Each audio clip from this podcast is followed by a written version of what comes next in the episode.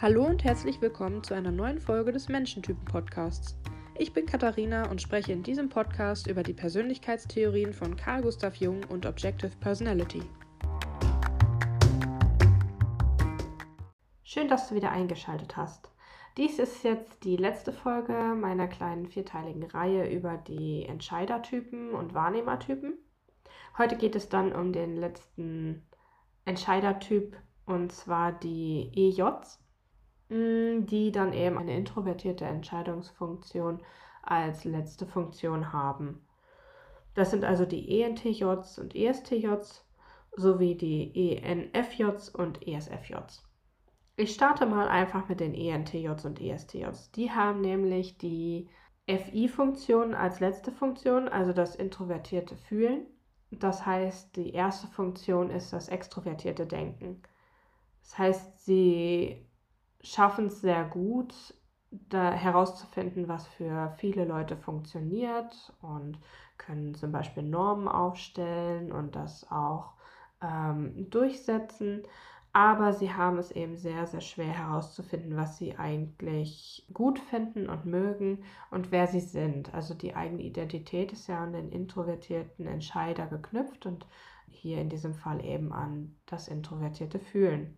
Also haben sie so ein bisschen die, ein Problem damit, Zugang zu ihren eigenen Gefühlen zu finden ähm, und opfern sich halt stattdessen lieber für andere auf und denken nicht äh, an sich selber vergessen sich selber eigentlich, weil sobald eine andere Person im Raum ist, dann ist die eigene Identität die Identität der anderen. Sie sind aber trotzdem, weil bei Myers-Briggs äh, wird werden die EJs meistens als sehr herrisch und bestimmt und selbstbewusst dargestellt.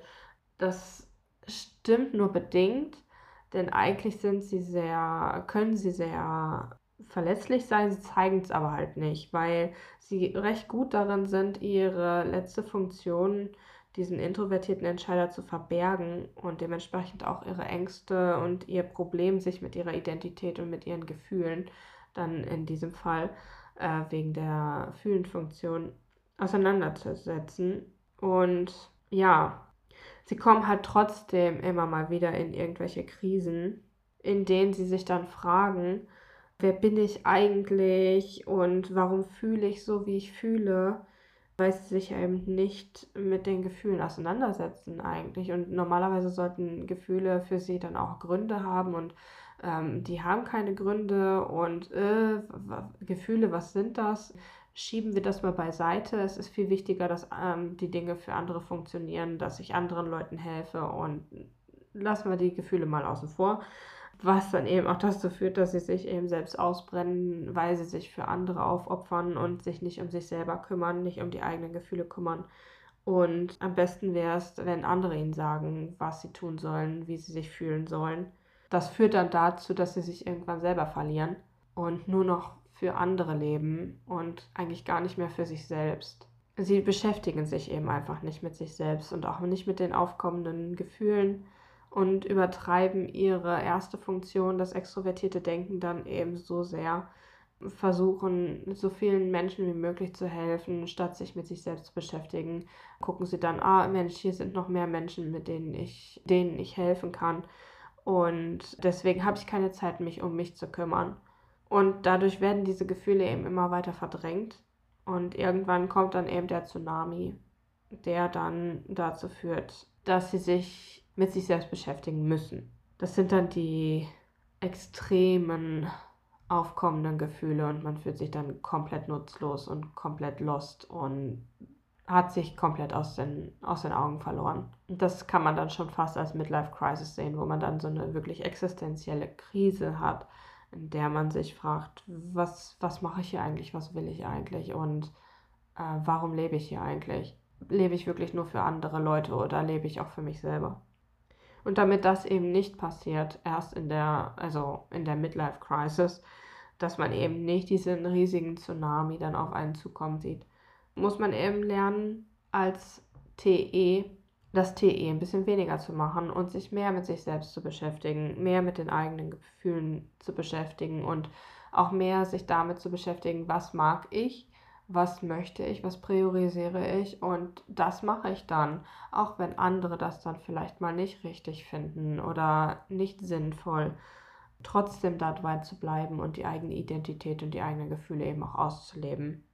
Beim letzten Mal hatten wir ja über die IPs gesprochen und die FIs, die sich selbst ein bisschen zurücknehmen müssen, um dann eben doch ein bisschen gesellschaftskonformer zu sein und sich einzupassen und hier ist es eben genau andersrum. Man ist eben zu sehr angepasst, zu sehr, was wollen andere und denkt gar nicht mehr an sich selbst. Und da können sich die TEs dann auch etwas von den IPs mit der FI-Funktion an erster Stelle abgucken, weil diese Leute sehr, sehr selbstbewusst sind darin, ähm, das zu tun, was sie selbst mögen und weil sie sich so gar keine Gedanken darüber machen, was andere denn wollen oder was für andere richtig ist.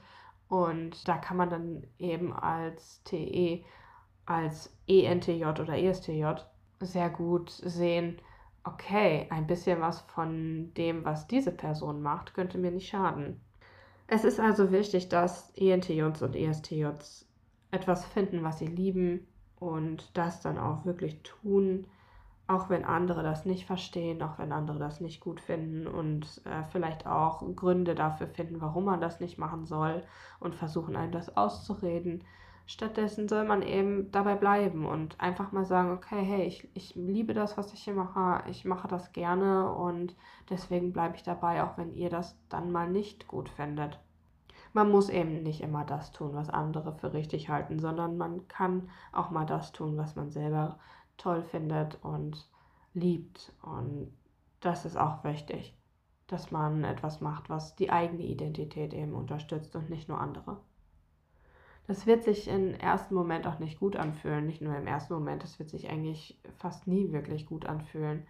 Wahrscheinlich mit der, mit ein bisschen mehr Übung wird es dann leichter, dieses unangenehme Gefühl zu akzeptieren. Aber es wird sich eben auszahlen, weil man dann nicht in diese Midlife Crisis gerät und nicht dann erst irgendwann mit 40 oder sowas dann eine Existenzkrise hat und dann einen absoluten Ego-Trip fährt, weil man dann komplett das Gegenteil macht von dem, was man sonst gemacht hat. Sondern dass man dann eben schon jetzt versucht, das Ganze ein bisschen auszubalancieren und dann eben sich selbst auszuleben und wahrzunehmen und die eigenen Gefühle eben zu akzeptieren. Dadurch wird dann nicht dieser Riesentsunami auf einen zukommen. Ja, soviel zu den ENTJs und den ESTJs. Dann mache ich mal weiter mit den ESFJs und ENFJs. Das, das, sind die Personen, die als erste Funktion einen, das FE haben und als letzte Funktion das TI. Diese Menschen sind eher so Leute, die versuchen, gute Vibes aufrechtzuerhalten, Leute happy zu machen, glücklich und dass sie zufrieden sind. Und dann ergibt sich der Rest schon von selber. Es geht eben darum, positive Gefühle in anderen Leuten auszulösen. Und diese positiven Gefühle führen dann dazu, dass sich eben auch Probleme dann von selbst lösen oder dass, dass diese Menschen einen dann mögen. Aber manchmal lösen eben positive Gefühle alleine nicht irgendein Problem, irgendeine Situation, sondern manchmal muss man dann eben auch das eigene TI mal benutzen, um die Dinge zum Funktionieren zu bringen und Dinge zu lösen. Aber ESFJs und ENFJs haben ein Problem damit, über ihre Gründe und über ihr TI zu sprechen, weil sie das für dumm halten, weil sie sich selber dann vielleicht auch für dumm halten und weil sie Angst haben, dass sie von anderen abgelehnt werden. Ja, weil sie eben versuchen, ihr TI auf Biegen und Brechen nicht zu benutzen, versuchen sie eben stattdessen mehr von dem FE zu machen. Also wir haben hier jetzt eine Krisensituation. Ich versuche mal gute Vibes auszulösen, die anderen happy zu machen und dann wird die Krisensituation vielleicht äh, verschwinden. Aber das ist dann eben nicht so. Die Leute sind dann eher verärgert, weil man eben nichts dazu beiträgt, diese Krise vielleicht wirklich zu lösen, sondern weil man nur versucht, äh, das Ganze zu übertönen mit Happiness und glücklichen Gefühlen, positiven Gefühlen. Also sollten die ESFJs und ENFJs eher, statt für eine gute Stimmung zu sorgen, eben ihre Gründe und ihre Logik äußern und ihre Gedanken auch mal äußern sich vor allen Dingen auch mal damit auseinandersetzen, was denken sie denn über die Situation und ähm, was, was könnte man da zur Lösung machen. Das heißt eben, dass sie an ihren Gedanken und an ihren Ideen arbeiten und diese auch teilen. Auch wenn es dann erstmal peinlich ist, weil sie es ja für dumm halten, was sie da denken und weil andere das ja vielleicht besser können. Das mag auch erstmal im ersten Fall so sein, dass das irgendwie ein bisschen ungeschickt wirkt und ein bisschen dümmlich wirkt, aber das ist vollkommen okay, dass andere Leute das dann vielleicht auch mal für nicht so schlau halten. Aber darum geht es ja nicht. Es geht darum, dass man eben die eigene Identität dann auch mal preisgibt.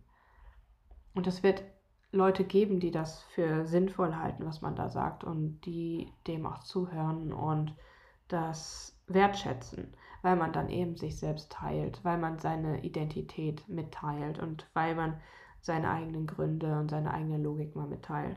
Und je mehr Übung man dann in dieser Sache bekommt, also in, in Ausüben des TIs, die eigenen Ideen und Gedanken zu teilen, desto besser werden diese Ideen ja auch. Und desto besser werden sie ja vielleicht dann auch angenommen. Und man lernt auch, diese besser zu verkaufen, vielleicht sogar mit dem FE. Ja, das heißt, möglicherweise ist man dann als ESFJ oder ENFJ irgendwann so gut darin, die eigenen Gedanken auszusprechen und dann auch mit dem FE zu verkaufen, dass man noch viel, viel wertvoller für andere Leute ist und noch viel, viel mehr Leute dann auf seiner Seite hat dass die Leute einen dann halt wirklich mögen. Für einen selbst. Und nicht nur für die guten Vibes, die man ausstrahlt. Für die positive Stimmung, die man erzeugt. Ja, es ist eben so, dass die extrovertierten Entscheider sich, sobald eine andere Person im Raum ist, erstmal vorrangig um diese Person kümmern. Einfach in der Hoffnung, dass wenn ich diese Person zufriedenstelle, wenn ich meinen Wert hier zeige, wenn ich die Probleme dieser Leute löse, dann werden mich diese Leute auch mögen. Dann werden mich diese Leute für mich, für meine Identität mögen, also für meine vierte Funktion, die man aber in dem Fall gar nicht verwendet hat. Und das ist dann eben auch in dem Fall so, dass diese Leute eher, also dass, dass die anderen, denen man da geholfen hat, denen man da irgendwie versucht hat ähm, zu gefallen, merken, dass man gar nicht man selbst war, sondern dass man eher bedürftig war und dass man sich nur beweisen wollte und das dann halten sie einen vielleicht sogar für schwach, weil man einfach keine eigene Identität hat. Also sollte man die Angst von anderen abgelehnt zu werden für man für, für die eigene Identität ablegen, weil gerade diese Angst von anderen abgelehnt zu werden dazu führt, dass man von anderen abgelehnt wird, weil man eben die erste Funktion übertreibt. Das ist dann der Teufelskreis. Also stattdessen zeig deine Identität, zeig, wer du bist. Und dann werden sich auch einige Leute dafür interessieren, wer du bist. Und darauf kommt es an. Ja, damit sind wir am Ende der kleinen Reihe. Wenn du dich in irgendeiner Folge wiedererkannt hast oder denkst, hm, ich habe mehrere von diesen Problemen, die hier irgendwie geschildert wurden, ich habe mehr, mehrere von diesen Ängsten, dann kann das durchaus sein, denn ähm, man hat ja nicht nur einen, ein Un Ungleichgewicht im Persönlichkeitstypen, sondern eben zwei. Es ist eben das Problem auf der ersten und vierten Position, was einem wirklich immer wieder begegnet und was einem im Leben immer die größten Probleme bereitet und wo man wirklich vor so einer Wand steht und denkt, hier ist kein hier ist keine Möglichkeit rauszukommen. Das hier ist das größte Problem und das ist richtig real und ich kann das hier einfach nicht. Ich weiß nicht, wie ich das lösen soll. Und es kehrt immer wieder und wirft einen immer wieder zurück. Das muss aber eben nicht sein, wenn man weiß oder wenn man eine Ahnung davon hat, hm, was die letzte Funktion ist, die man selbst hat. Und wenn man dann eben übt, diese Funktion auch zu nutzen. Es hilft also immer, an seinen Ängsten zu arbeiten, und eben nicht auf dem normalen Weg an seinen Ängsten zu arbeiten, wie man es sonst machen würde, eben durch noch mehr Übertreiben der ersten Funktion, sondern eben das auszuüben, was man eigentlich nicht machen will. Ja, ich hoffe, es hat dir gefallen und es hat dir auch ein bisschen geholfen, dich selbst wieder zu erkennen und vielleicht schon die ein oder andere Strategie aufzubauen, wie du dir selbst helfen kannst und wie du deine letzte Funktion mehr ausüben kannst, indem du die erste eben etwas runterfährst. Als nächstes werde ich wahrscheinlich über die menschlichen Bedürfnisse sprechen. Die kommen von Tony Robbins. Mm, bei Objective Personality heißen sie Human Needs. Und das sind so die Grundbedürfnisse der Menschen, an denen sie sich orientieren. Also es, es deckt sich ein wenig mit den Entscheider- und Wahrnehmertypen. Das ist nochmal so eine zusätzliche Information dann und hilft dann vielleicht auch nochmal andere Menschen ein bisschen besser einschätzen zu können und sich selbst auch ein bisschen besser einschätzen zu können. Und dann würde ich mich fürs Erste verabschieden. wünsche dir einen schönen Restsonntag und eine wunderschöne Woche und man hört sich dann beim nächsten Mal. Ciao!